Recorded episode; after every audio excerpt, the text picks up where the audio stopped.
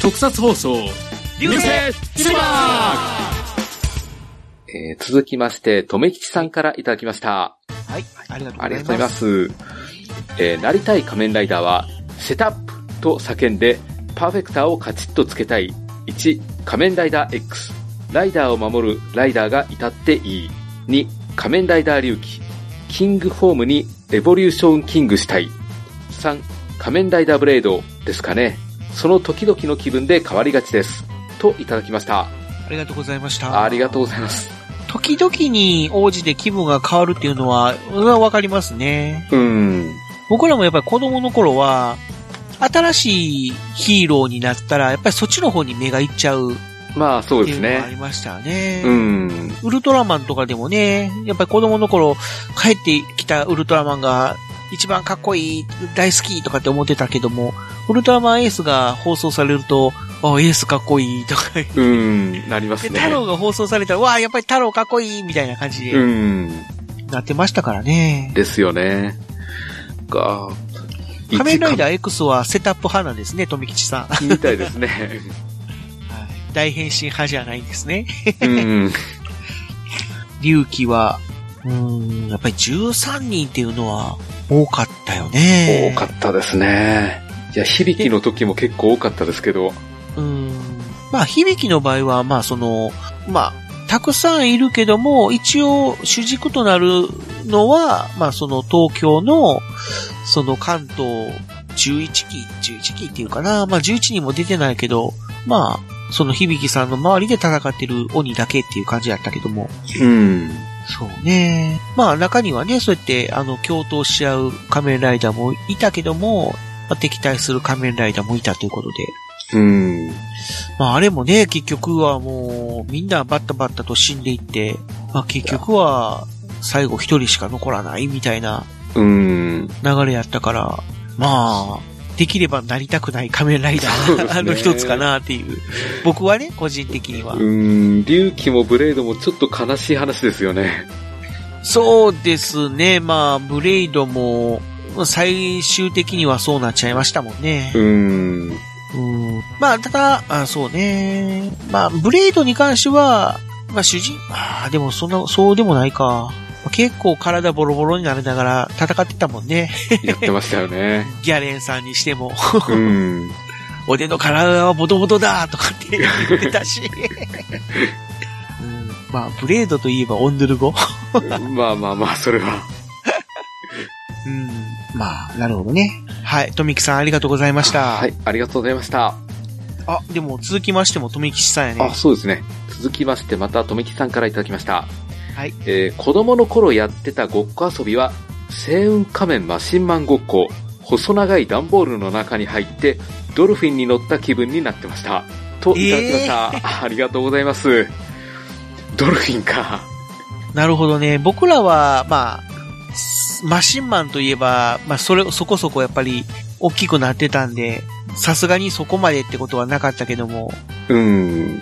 あーあとね、特撮じゃないんだけど、似たようなシチュエーションとして、ええあの、ハリケーンポリマーっていうのがうん。アニメでありましたね。ありましたけれどもね、タツノコプロのアニメなんだけども、はい。まあ、ハリケーンポリマーっていうのが、まあ、等身大のヒーローなんだけども、え飛行機とか、戦車とか、自動車とか、潜水艦とかに、どう言ったらいいんやろ転身っていう劇中では言い方をしてたけども、あの、どう言ったらいいんやろね、体が、もう、そのままメカに変身するんですよね。えおー。で、それを子供の頃に真似してた記憶があるんですよ。え、どうやってえどう言ったらいいんやろな。例えば、足をはぐるっとこう交差させて、えあのー、ポリマーマリンやったっけ潜水艦になるときは足をぐるっとこう、交差させると、それが要はプロペラみたいな形になって、えあー、なるほど。で、えっ、と、おーポリマーローラーやったかななんかこう、うーんあロードローラーみたいなマシンに変身するときは正座するんですよね。 へえ。正座してそのままぐーっとこう、ロードローラーみたいな形になるっていう。うん。うん、その、正座してポリマーローラーみたいな形で やったりとか、なんかね、そういう、ハリケーンポリマーが変形する時のあの、格好を真似して、自分がそのマシンになりきってたっていうああ、なるの ほど。もあるんですけども、そういう感覚で段ボールの中にズボッとはまって、うつ伏せになってこう、ハンドルをうーんって操縦してるような、うーん。まあ独特の車の運転の仕方してましたからね、マシンマンは。うん。こう、うつ伏せになった状態で、運転するっていう。あで、顔も前を見てなくて下向いとるんですよね。 あ。うん。前見てないやろみたいな感じで。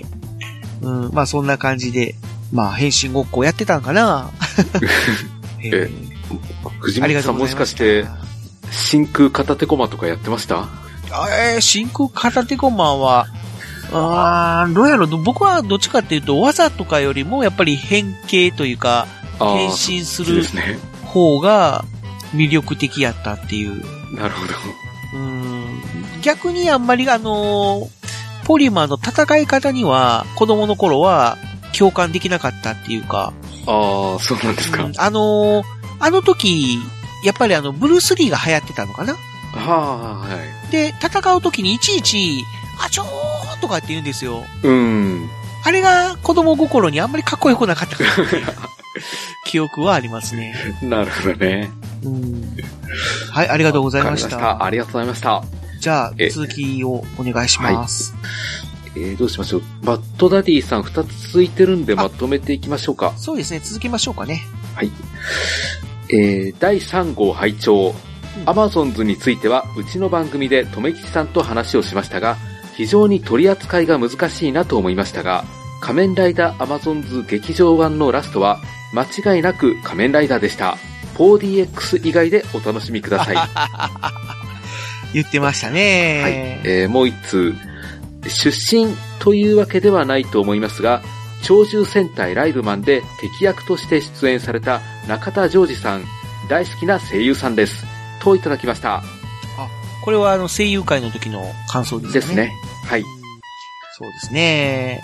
まあ、アマゾンズに関しては僕はあの、バッドダディ放送局とかでも聞きましたし、あと、ニナッチさんとされてる番組、そこんとこだったっけなの中でも語られてましたよね。あれ浅沼劇場だっけまあ、何かでね、要はそのアマゾンズの 4DX は、あの、見ない方がいいっていう話をうーん。してたんですよ。だから、要は 4DX の使い方を間違っているっていう。ああ、なるほど。うーん。そうですね。もともと 4DX 向きとも思えないんですよね、これは。そうですようね。んう。ん。まあだから普通に、まあ主張する方がいいという ことですよね。うん、そうですね。で、えーその次の、おーハッシュタグコメントで、えーまあ中田ジョージさんのことをはい。語られてますけども、まあ中田ジョージさん、この、ダディさんは、まあライブマンで書かれてますけども、ええその前のフラッシュマンの方にもね、出演されてて、まあ2作れ、二作連続で、まあ敵組織の幹部みたいな形で顔出し出演うん。さされてたという。だから特撮不安、昔からの特撮不安にとっては、あ中田ジョージさんっていうと、まあ、サーカウラーとか、そうですそっね。ち方面が出てくるんだけども、うん。まあ今はね、もうその、声優の第一人者ということで、まあご活さご活躍されてるという。まあ平成仮面ライダーにもね、その、ナレーションとかでもされてましたし、うん。中田ジョージさんはまだ、変身ベルト音声とかはしてないんだっけやってないですよね。ねえ。だから、オーズのナレーションはしたけども、ベルトの音声は、串田明さんですもんね。そうですね。タカ、トラ、バターうん。割と、まあ、声優さんとしては、やっぱり、おもちゃの音声ができると、特に特撮好きな人でしたら、すごく嬉しいとは思うんですけどもね。うん。うん。まあ、いつか、そういう、中田ジョージボイスで おもちゃが出るといいんですけどもね。いいですね。えだえまあ、ま最た近、うん。特撮声優会やりたいですね。やりますよね。うん。はい、ありがとうございました。はい、ありがとうございました。と、続きまして、はい、えー、とめきちさんからいただきました。はい、ありがとうございます。えー特撮出身声優さんってことで、松風正也さんや、あ、なん、なんですよ。読み方なんで結す城葵さん。ゆうきあおいさんか。ゆうきあおいさん、話題が来るかと身構えていたら来ずに無念。でも小山力也さん好きですわ。ラジオでめっちゃ魅力的な方なんですよ。自分が好きな特撮出身声優さんは、えー菊池美香さんです。うん超根性とガルパンおじさんのめんどくさいところを置いておきます。はい、あなりるがとうほどござないます。そうですね。ちょっと特撮声優さん、全部はふ触れなかったんで、一応、その候補としてはね、もう上がってはいたんですよね。ええうん。この菊池美香さんとかも含めて、まあこの辺の人たちはみんな上がってたんですけども、まあただ、みんな紹介すると、ちょっと時間がいくらあっても足りないからっていうことで、まあ3人に絞ったっていう感じだったんですけども。ですよね。うん。うんどうなんだろう。蓋開けたらやっぱり、 みんな紹介した方が良かったのかないや、さすがに、まあ、第2回をやるということでいいんじゃないですそか。うね。また、やりたいですね。ですね。はい。じゃあ、ぜひ、えーお便りもくださ い。ね、今度やるときはやっぱりお便りも交えてやりたいですね。ですね。みんなからの意見っていうかね、そういうのも聞きながら。はい、ありがとうございました。はい、ありがとうございました。えー続きまして、アスラーダさんからいただきました。ありがとうございます。ありがとうございます。えー特撮出身の声優で一番驚いたのは、ティラノレンジャー劇、仮面ライダー、 J。あ、J か。仮面ライダー J, J の、望月優太さんでした。優太さんでいいのかな、読み方。うん、OK です。大丈夫ですか、えードレミのパパ、劇じゃねえかってテレビむ、テレビに向かって叫んだものです。遠い目としていただきました。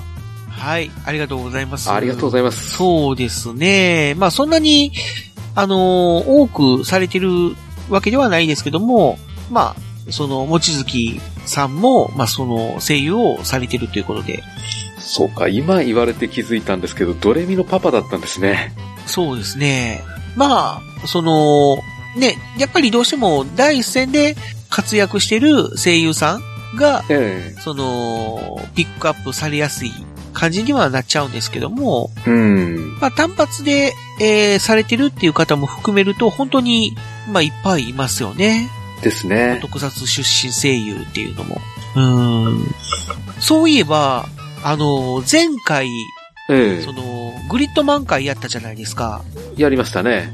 あの時に話しなかったっけうんなんですあかの、新世紀中学生えの声優さん、えはい。全員特撮出身者。ああ、そうでしたっけで、あの、キャリバーさんが、え星座 X えほっていうう。超精神シリーズの第3作目、え超星艦隊、星座 X で、あのーライオ星座、いわゆる主人公えうん。をやった人なんですよ。へえ。だから、えーとかって思って、うん。うん、あ、声優に転身されたんや、とかって。で、その他はね、まあまあ皆さんご存知、あのーマックスさんは、五聖ジャーの五聖、五聖、五聖ナイト。五聖ナイト。でしょえで、ボラーちゃんは、あお、あの、ゆきあおさんでしょえはい。うん。ゆきあおさんといえば、仮面ライダーゴーストで、ゆるせんやったりとか、うん。で活躍されてるし、で、ビッターさんは、松風さんでしょはい。で、4人紹介したか。しましたね。で、親戚中学生以外の、あのーキャラとしては、あのアンチ君。うん。アンチ君は、デュータロスでしょああ、言われてみれば。うん。あと、アレクシス・ケリブが、ロギー・クルーガーでしょなるほど。うん。まあ、そういう関係で、それもやっぱりそうですよね。うん。うん結構そういう特撮関係者というか、まあ、特撮出身声優、うんですね。うん、の回もまたやったら盛り上がりそうですよね。はい。ありがとうございましあーた。ありがとうございました。はいえー続きまして、皆沢表情筋さんからいただきました。はい、ありがとうございます。ありがとうございます。えー小山力也さん、特撮出身だったんですね。知らなかったです。特撮関係の声優さんと言われて思い浮かぶのは、やっぱり小宮ありささんかね。ありささんですかね。あとは、健一くんとひろしくんとか、仮面ラジレンジャーは特撮に明るいもののたまに聞いています。といただきました。はい、ありがとうございました。ありがとうございます。そうですね。まあ、小山力也さんといえば、あのー、霞の女王 ということで、うんまあ、この番組ではもうお馴染みになってますけども、ですね。まあ、その頃ちょっと皆さん生まれてないですから。まあ、そうですよね。小宮有沙さんはもうね、あの、かつては、えーゴーバスターズで、えーイエローバスターをされた方なんですけども、まあ、今や、ラブライバーにとっては、 そうですね。ねえ本当に有名になっちゃいましたね。なりましたね。本当に。あとはまあ、健一くんとひろしくんっていうのは、まあ、要は、鈴村健一さんと、神谷ひろしさんのことですよね。ですね。お二人でラジオやってますね。うんこれは恐竜ジャーの時でしたっけねこの健一くんとひろしくんっていうので、あ、ダンスしてそるうですね映像をうん、やって投ま稿した。したのは、うん。 まあ多分それのことを言われてるんだと思いますけども、まあお二人とも特撮大好きということで、まあその神谷博士さんはもう晴れて、その旧レンジャーで隊長役をされましたからね。やってましたね。うん。願わくば人間体として出演して欲しかったんですけども、いやー、どうですかね。いや、だってね、その、恐竜ジャーでトリーっていうの出てきたじゃないですか。えで、あれが人間体になった時にね、声優の姿で出てきたり、えああ、まあ、ありましたけどあ。と、あの、キャン、キャン、キャン、キャンデリラ。キャンデリラか。とか、えーっと、もう一人誰だっけ誰だっ けあー、名前が出てこないな。まあ、あの辺も人間体として声優さんが出てきましたし、はい。だから、まあそういうのもありかなと思ってたんですけども、まあ、残念ながら、機会がなかった。なんかいろいろ。ろ、やんごとなき事情があったんでしょうかわかんないですけど も。まあ、出てほしかったなという。ですね。はい。また機会があれば、ぜひ出てほしいですね。はい。ありがとうございました。はい、ありがとうございました。えー続きまして、イクラムさんからいただきました。あ、ありがとうございます。ありがとうございます。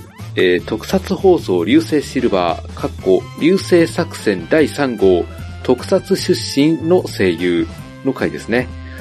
えー私にとっての曽我町子さんは、5年3組魔法組でした。あれは好きで毎週見ていました。あ毎週見ていたし、雑誌のテレビマガジン見たいところで、え雑誌のテレビマガジン見たいところで、あ、これ多分見たいなあー、なるほど。ところでじゃないのかな。雑誌のテレビマガジンみたいなところで漫画もあったような気がします。ちょっと記憶に自信がないけど、といただきました。ありがとうございました。ありがとうございました。そうですね。5年3組、魔法組、いや、魔さ女すがにちょっと自分はわからないです。ベルバラ。あ、わかんないえああ、そうか。まあ、本当にレ、レギュラーというか、5年3組魔法組はもう、蘇我町子さんなしでは、あの、無理でしたよね。えうーん、どういう役だったんですかま、魔女です、魔女。魔女。あー、魔女っぽい。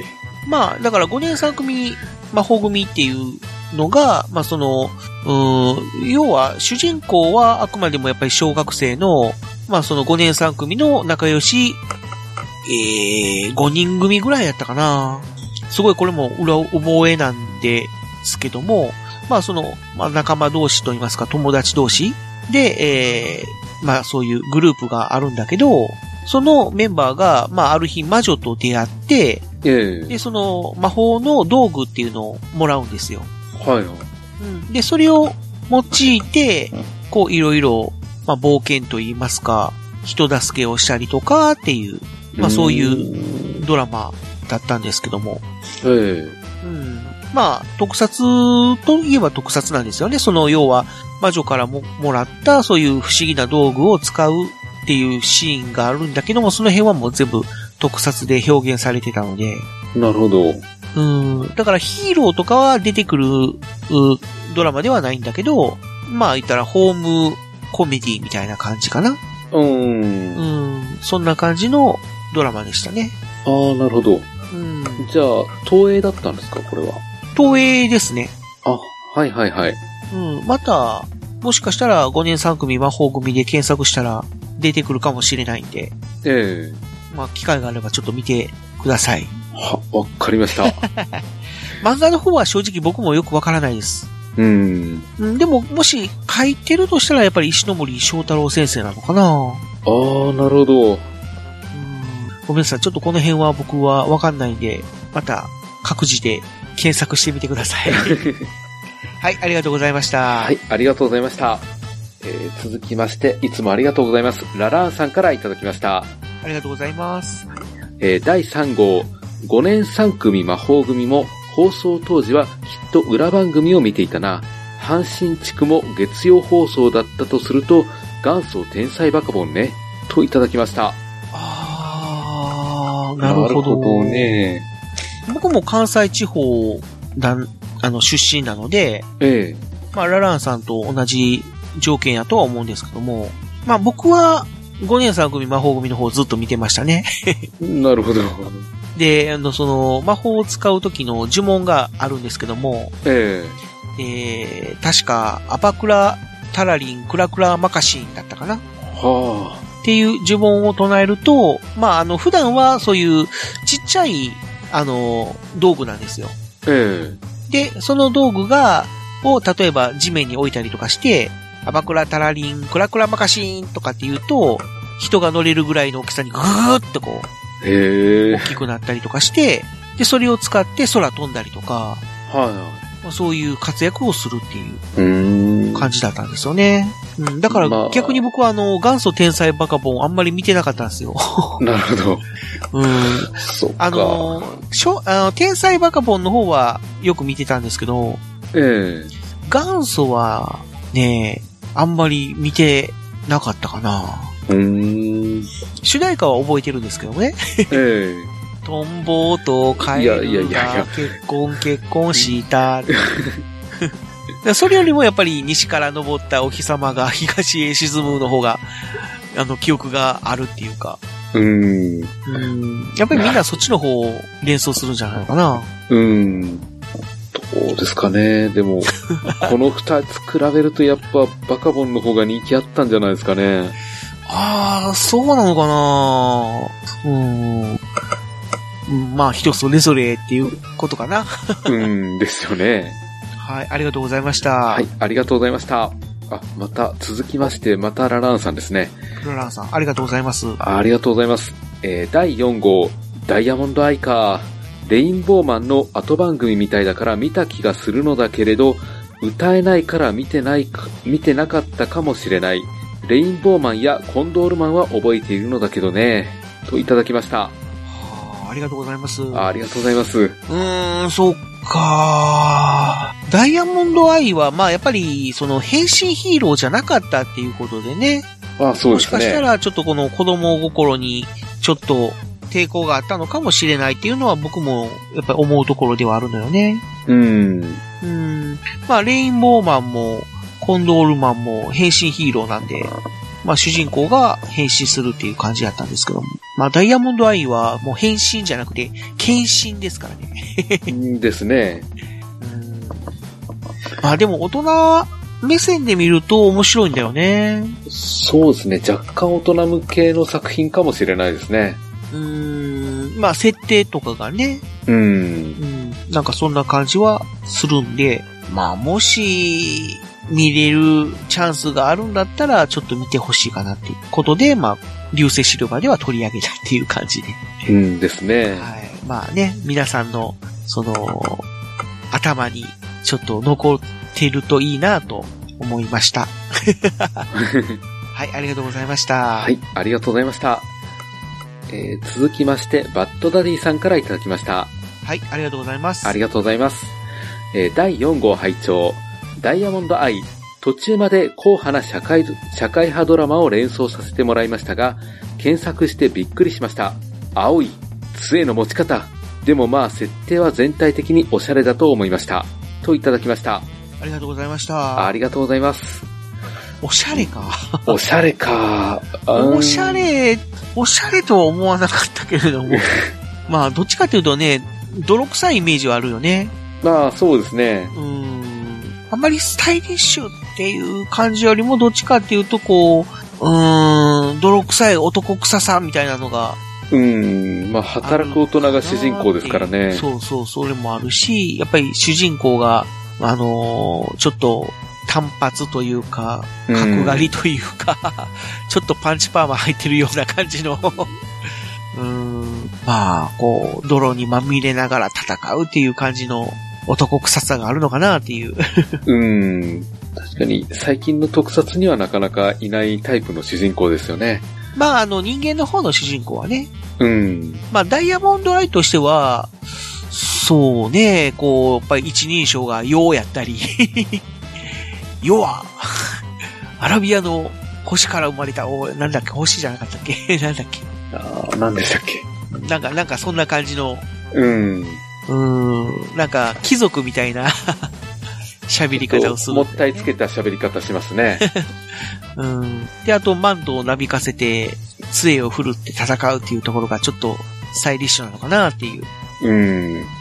まあ、そのレインボーマンとかコンドルマンもいいけど、ダイヤモンドアイもねっていう感じで。 また機会があればぜひ見てみてください。いやー、機会はなかなかないと思 いますよ。まあね。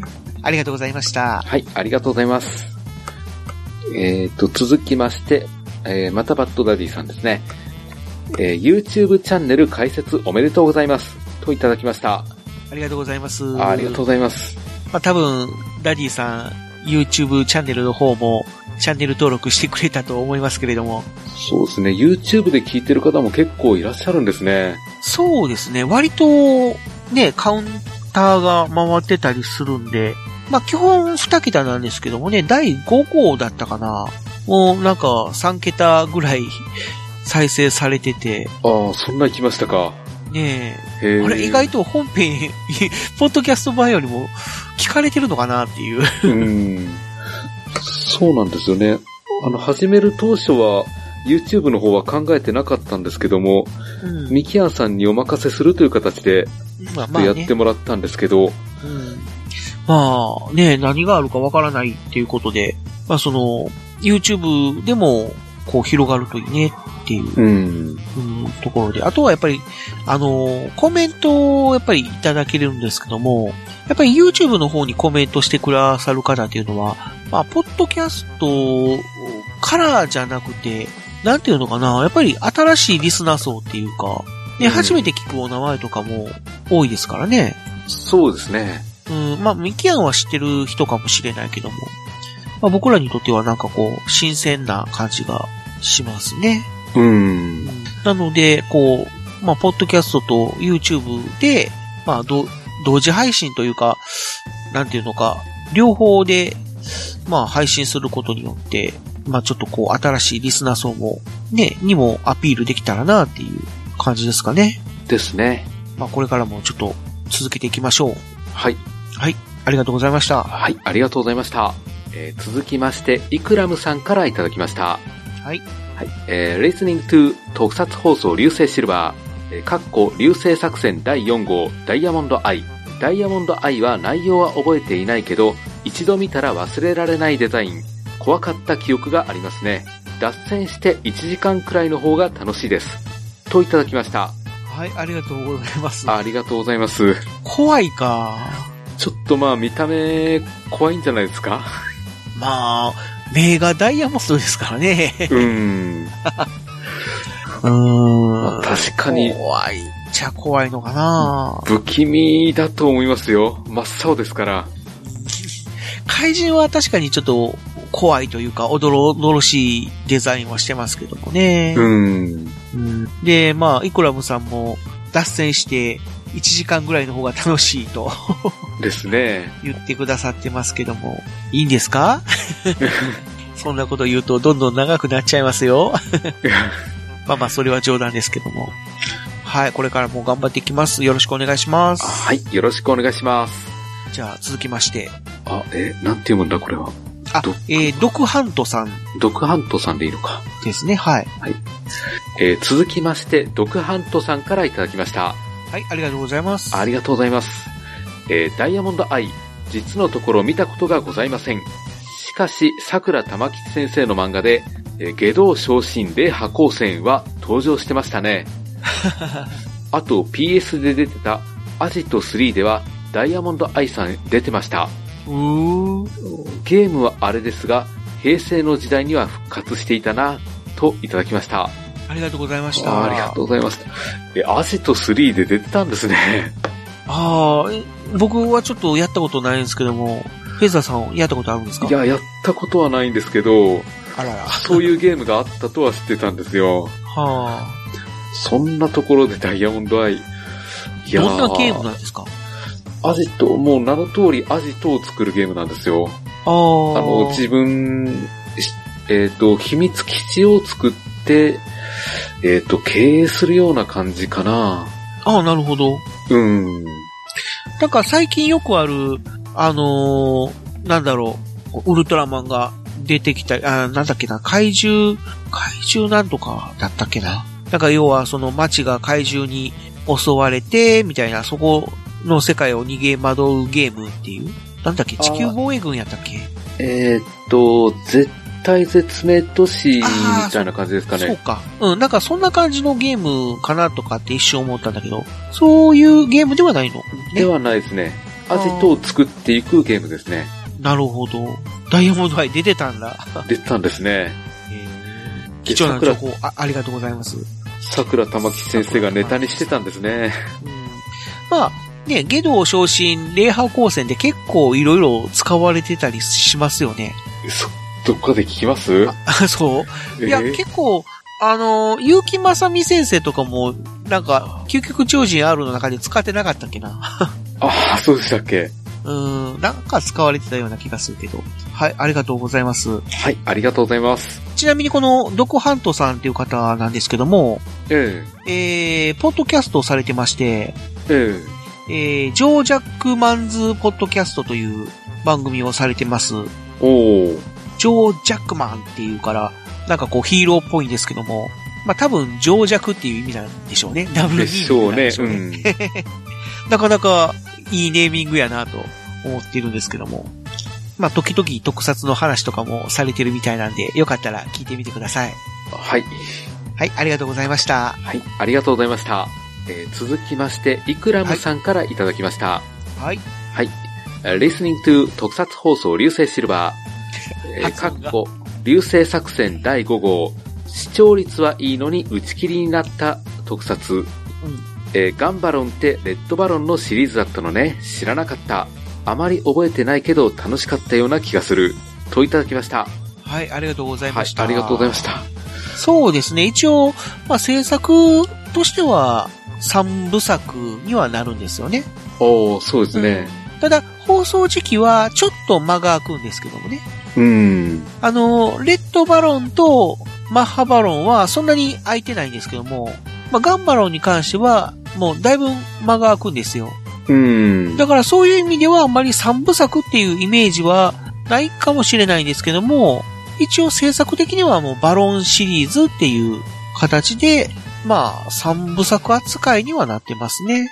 えうんまあでも、結構ガンバロンもね、なかなか面白いので、ちょっとヒーローものとしては特殊というか、うん、あんまりこう、こうヒーローヒーローとはしてないんですよ。どっちかっていうとあんまりこの、あのーヒーローとして出てくるシーンはあんまり多くないっていうか、えうん。どっちかっていうとやっぱり変身する前の生身の、その、小学生たちの、こう、やりとりっていう方が大きいかなっていう。はあはあはうん。だから、どう言ったらいいのかなうん。すごく本当に、うん、敵の怪人とかを倒すときに、本当に、こう、い一時的にバーって変身して倒して、すぐに元に戻るみたいなあ。うん。感じだったので、まあ、特撮的な見せ場っていうのは、うん、そんなに派手ではないとは思うんでですけども、えうんまあなんかこう、合体ロボットが出てきたりとか、そのデザインもなかなかかっこよかったりとか、えうん、そういう点では本当に見どころたくさんある作品やと思うので、うん。まあ、こちらの方ももし見れるチャンスがあるなら見てほしいですね。ですね。はい、ありがとうございました。はい、ありがとうございました。ちょっとそろそろ12時なんで閉めませんか、一旦。じゃあ、ここまでっていうところにしましょうかね。まあ、まだまだちょっとたくさんあるんで、できる限りちょっと読みたかったんですけども、さすがにちょっと、あのー収録うんできる時間っていうのが、ちょっと、まあ、ケツカッチになっちゃったということで、うん。ごめんなさい、すいません。まあ、あのー続きはまた別の機会に、またちょっとお便り会とか設けてやりたいと思いますので、本当にね、あのーいっぱいいただいて、本当にありありがたい限りではありますので、ですね。えー、こんなにね、来るとは思わなかったもんね。ですよね。うん。こんな、こう、濃い特撮の頃しか話してないよう な番組なのに、本当にもう本当にありがたくて、本当に恐縮なんですけども、また必ずどこかに時間作って読みますので、えこれからもお便りどしどしお寄せください。よはい、よろしくお願いします。ろしくお願いします。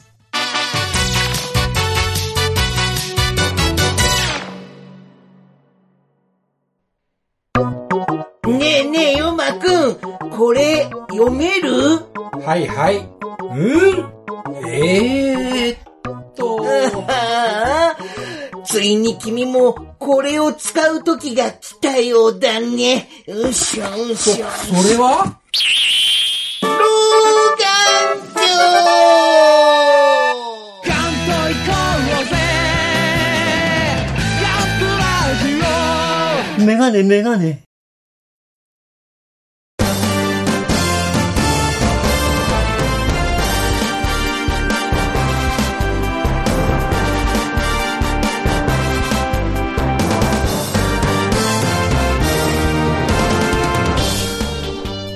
はい、えー、ということで、今回メール会ということだったんですけども、残念ながら時間的制限もありまして、えーそうですねちょっと全部は読み切れなかったんですけども、まあ、はいこの続きはまた、おいおい、よ読んでいきますので、ね、必ず読みますので、え、すいませんけど、もうちょっとお待ちいただければと思います。はい、あ、これからの放送のスケジュールなんですけども、はい、ちょっと我々、あの、収録の日程がちょっと合わせづらくなってきてまして、えー申し訳ないですけど、あの、毎週配信という形にはちょっといかなくなってきたんですよ。そうですね。まあ、あのーもともと、その3人の予定が合わせづらいっていうのは、まあ、配信前から分かってたことなんで、えーちょっと。ね、あのー取りだめをずっとしてたんですよね。そうなんですよね。で、えーまあ、しばらくちょっと週1っていう形で配信はしてたんですけども、まあ、その、取り立て、取りためてた分のあの、ストックが、えーなくなっちゃいまして、えだからこそ、こういうお便りを紹介するっていうことができるようになったんですけども、まあ、ただこれからは、その、3人の予定があった時に収録して、えー配信という形になりますので、あのーす申し訳ないんですけども、その、不定期配信という形になっちゃいます。なので、まあ、月何回配信できるかっていうのも、まだ今の段階では、もうなんとも、あの、わからないので、また3人がね、あのー予定が合う時に、まあ、収録するっていう形になっちゃいますので、えうん。あのーまあ、毎週楽しみにされてた方は本当に申し訳ないんですけども、まあ、僕らも本当に残念でしょうがないんですけども、まあ、とりあえずもうそういう事情になので、まあ、12月からはちょっと不定期配信という形になってしまいます。はい。ご了承ください。ですね。とりあえず、なあのの、ミキヤンさんには、あの、風邪を治して早く戻ってきてもらいたいです ね。そうですね。またね、濃厚な特撮トークをしてもらわないとうん。ね、いけませんので、 はい。また、あの、次の配信を首を長くしてお待ちください。はい。まあ、そんなに、あのー極端にね、もう2ヶ月も3ヶ月も先になるっていううことはないとは思いますので、そうね、やっぱり月に最低1回は配信したよね。そうですね。うん、どこかで合わせて。で、できれば、まあ、月にとかでも、やりたいとは思いますので、まあ、ね、また、3人の予定が合うときに、まあ、収録していきますので、またよろしくお願いいたします。はい。よろしくお願いします。はい。じゃあ、締めましょうか。今日のところはちょっと締めましょうか。はい。はい。ということで今回お相手しましたのは私、フェザーノートと藤もっちでした。ありがとうございました。ありがとうございました。どどんぱつえ やっぱりやるんですか。はい。からまあ、やっとかんと、ミキヤンありがとうございました早く戻ってきてください。カムバー。